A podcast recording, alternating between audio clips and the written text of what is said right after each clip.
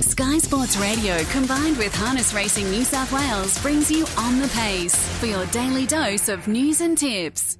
And time to chat harness racing now with Fred Hastings. Freddie, good morning.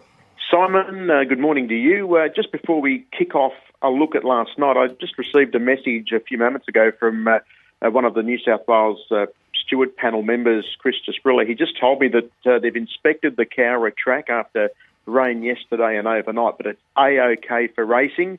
It's sunny there at the moment, and uh, no rain uh, is imminent. So the meeting at Cowra will go ahead. So that's an important message from stewards. Good, Mickey Dumesney uh, will give us some winners as well for Cowra coming up through the helping hand after half past eleven. But uh, yes, let's chat about Tabcorp Park Menangle last night. Freddie, we had a Group Three uh, on the card.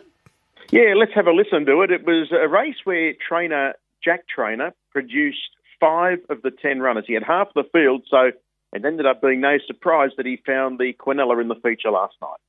28 7. They've been low flying 55 6 the half, passing the cages. And the leader is Tay Tay, about a neck in front. In second spot, put the pressure up on the outside now and starting to feel the strain as Wainui Creek, but she is tough. Next of all, back on the inside is Little Bliss peeling out now to get into the races. Town Echo. Where's Braveview Kelly? It comes right to the outside. Tay Tay, the leader, coming at it strongly now is Town Echo. Wainui Creek hangs tough. Little Bliss up on the inside and letting down as Braveview Kelly, and by G, she's coming with a run. The leader is Town Echo. Brave Braveview Kelly's diving on the outside. Brave Braveview Kelly dives, gets up on the line. Right on the line, Brave Braveview Kelly has grabbed the stablemate Town Echo. I think Tay Tay might have got third. Close up is Little Bliss in that photo with Wade. So they were the first three across the line there. Braveview Kelly over Town Echo and Tay Tay, Freddie. Yeah, look, she's done a great job, Braveview Kelly, since uh, arriving in Australia really racing in great form. Uh, only had the one defeat uh, in the four uh, runs. Been really uh, very good and posted a 150.9. And I know Jack Trainor has a pretty fair opinion. Beat Town Echo and Tay Tay. Uh, that was the Group Three feature. The other race uh, that I'll mention is the uh, the fast class race, the Black Prince. Uh, a dual Group 1 winner, and incredibly on a night where we had three carousel heats, was a carousel winner back in 2008. Got up the score last night by a head, posting 150.7. I wanted to catch up with trainer David Thorne, and he produced one runner last night at Menangle. And again, full disclosure, I have a very tiny minor share in this particular horse, Heaven on High, looking to qualify by running first or second in the carousel for next week. And here's how I saw the third race last night. Port au Prince comes to the outside as heads were turned for home. The leader as they flatten in. Narrowly is Benelong Valley. There's a middle split. Heaven on High starting to accelerate. Port au Prince is down the outside, but Heaven on High gets that middle split to join Port au Prince. It's Heaven on High and Port au Prince in a great two horse war. Heaven on High joined by Port au Prince. Port au Prince finishes the better, beats Heaven on High. Black Hawk Joe from the clouds flooded home and grabbed third. Fourth home in the race then. So was that was heat number three of the carousel last night, Freddie, going to uh, Port au Prince, uh, Heaven on High, your runner, and then Black Hawk Joe third. I've got to say, Black Hawk Joe, it was a real good run. It uh, it won't uh, get into the final unless I'm pretty sure it'll be an emergency, uh, as I understand. But uh, uh, it was an outstanding run by it. But the first two horses, uh, they're both former Kiwis. Um, Heaven on High made its debut in Australia a couple of weeks back and won by 31 metres in 152.4. Port au Prince you always got the impression he was going to be better over a trip, and 2300 proved the telling factor. Trainer of Heaven on High and many very nice horses that are out and about at the moment is David Thorne. Uh, Thorny, it was close, but no cigar. Yeah, that's right. Um, he, he just got beat, nutted on the line, but um, yeah, the both, first and second horse both went really good. Yeah, as I said, two ex-Kiwis. Uh, there was a half neck in it at the line, and Port au Prince certainly uh, a horse that we, we had an expectation would step up to a trip. Uh, Heaven on High, your horse, uh, it uh, has also been successful over in New Zealand over a trip, a mile and a half. And I guess when you consider he won by 30 metres in 52.4 on debut, has uh, done a good job to again, you know, step up in distance a bit, and you get the feeling he, he might be better next week for that run. Yeah, I think so. I don't definitely don't think the run will do him any harm. Um, you know, it's hard for these horses when they're probably not used to coming off the gate. And like he come off last night and they went a 48-8 lead time, which is really quick for the longer trip. So um, that that should toughen him up for next week. And he had a bit of a blow after the race and blew off a bit over the back. So um, I think that run will tighten him up. And he licked out last night, and I put him out in the paddock this morning. He was bucking around like a lunatic. So I don't think the run's done him any harm at all. One of the features, uh, the, the, five heats, uh, the heat last night won by Port au Prince was the quickest of the five heats in terms of mile rating. Um, and bear in mind, you just touched on the 48 uh, lead time. They got home in, in you know 26, I think it was 26 four or thereabouts. Um, but his time, virtually a, a, good full second ahead of uh, uh, Port au Prince's time, a full second ahead of uh, I think it was Tate who went 155 uh, four last week, and one of the uh, heats a 159.5 rate. I know you can't put too much in times over those longer trips, and tactics will play a part. But again, some encouraging signs that um, you know both Port au Prince and Heaven on High are capable of some high speed. Yeah, that's right. You know, um, yeah, times don't mean everything, but it was a really quick lead time, um, and they still got home in 26.7, I think it was. So, mm. like, it's not as if you know they went a 54 mile and got home in 30. So mm-hmm. That's where I think, and and the other two really got away from the rest of the field. So. Um, it, it, just shows they're both, you they actually both come over on the plane together from New Zealand, and um, yeah, Robbie's horse should have, it was a certainty beaten last week um, when it raced. So, yeah, I think they're both very nice horses, and to be honest, there's probably six or eight genuine chances in the final. It's going to be a really good final. You know, probably the best horse that gets the best run and probably driven the best will probably win the race.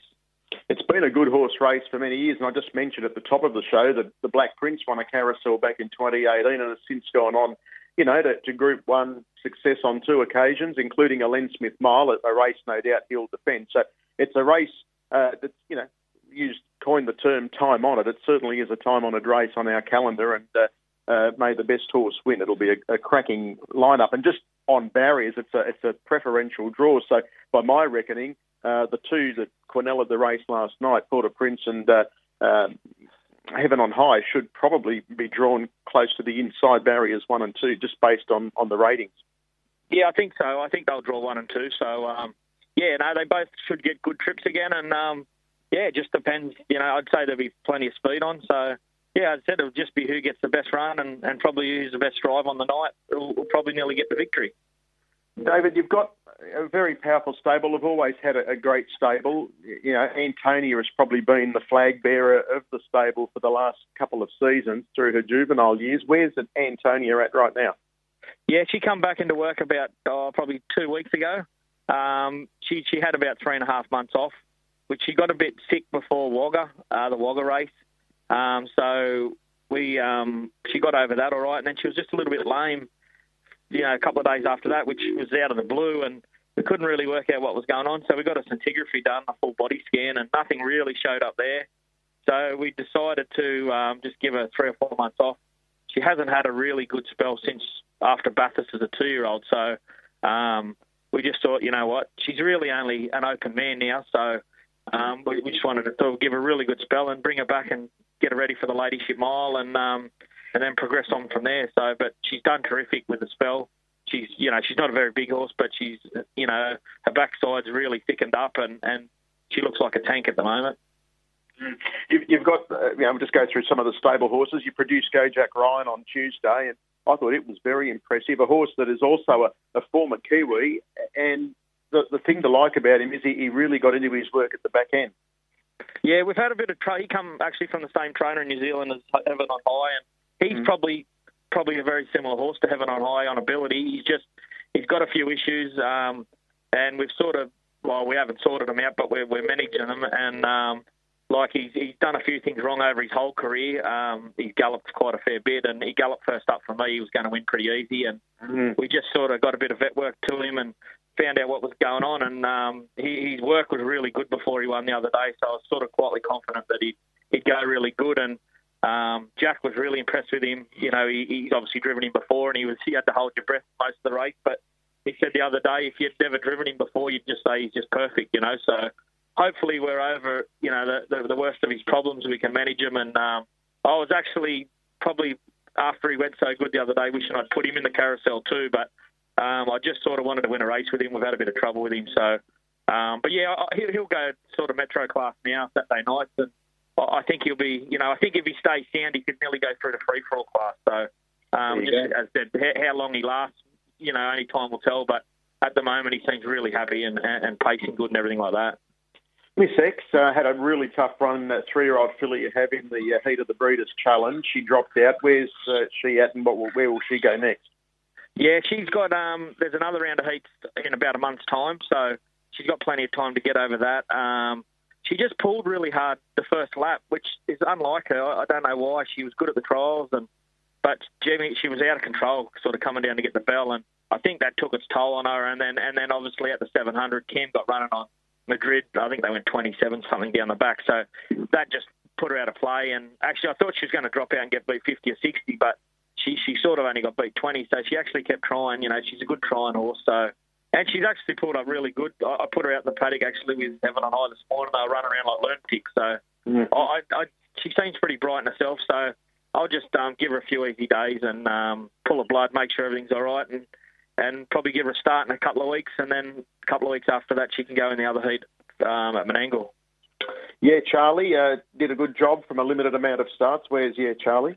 Yeah, she's um, she had a month month or six weeks off. She come back when Antonia come back, so she's going to start fast working tomorrow. And um, yeah, no, she's she's been a bit of a well, not a surprise. I always liked her early, but she was doing a few things wrong, hitting a knee and that. But she seems to be sorted all that out now, and um, she's you know she's actually getting better and better. She keeps surprising us a little bit, so she's got really good speed. So um, you know she's sort of Vic eligible on that, but and Breeders' Crown. But whether, whether she's up to them ones at this stage, not sure. But I, I think she'll be a nice Menangle Menangle horse, you know, Menangle mare later on a real talent that you had in the stable and uh, was off, has been off the scene. Uh, tell us about Chicago Gangster. I have a real opinion of this horse. Where's Chicago uh, Gangster ended up? Yeah, he's gone to the paddock. Uh, he had a few little knee issues. Um, just the vet just said he needed time. We we sort of um, I wasn't happy with him when he raced. Even you know, just there was something not right with him, and I, I couldn't put my finger on it. But um, I just said to the owners after he won the Rod Fitzpatrick I'm just going to take him to the vets and get it, get him to go over him because I'd be happy to waste two or three hours for him to tell me there's nothing wrong with him, you know. But uh, I said there's just something not right about him, and um, so we got that done, and he he had he had sort of a bit of change in his knee, so. Um, we got him injected and, and, and give him a month off, and then brought him back, and he was really good. He he was a lot sounder than what he was, but then just with a bit of work, he got a little bit funny again. So we got the vet to go over again, and he just said, "Look, I think you're just going to have to give him time to let his knees mature. He's telling you he's not ready." So um, it was a bit of a shame because I think he was very hard to beat in the, the Breeders' Blue, you know. Um, and I think he's a pretty nice horse. So the owner's really good. He's happy to give him. Well, he's happy to give him 12 months off if that's what he needs. So um, we're just going to give him three months off and reassess and um, go from there. But yeah, I think he's just telling us, you know, he's not ready for the bigger racing. Yeah. Fair enough. Well, it's uh, yeah, time is a, is a great uh, healer, and hopefully he'll uh, be able to bounce back uh, when he when he returns. David, you you're rarely without a good horse in the stable. There's, you're always uh, competitive when you produce your horses, particularly in town. And he's hoping next Saturday night you can add a carousel to the uh, the mantelpiece. Yeah, that's exactly right. You know, I think he's definitely in the race with a really good chance, as I said, with probably five or six others. So. Um, uh, it'll be a terrific race, and we're just got to hope we're the ones that come out on top.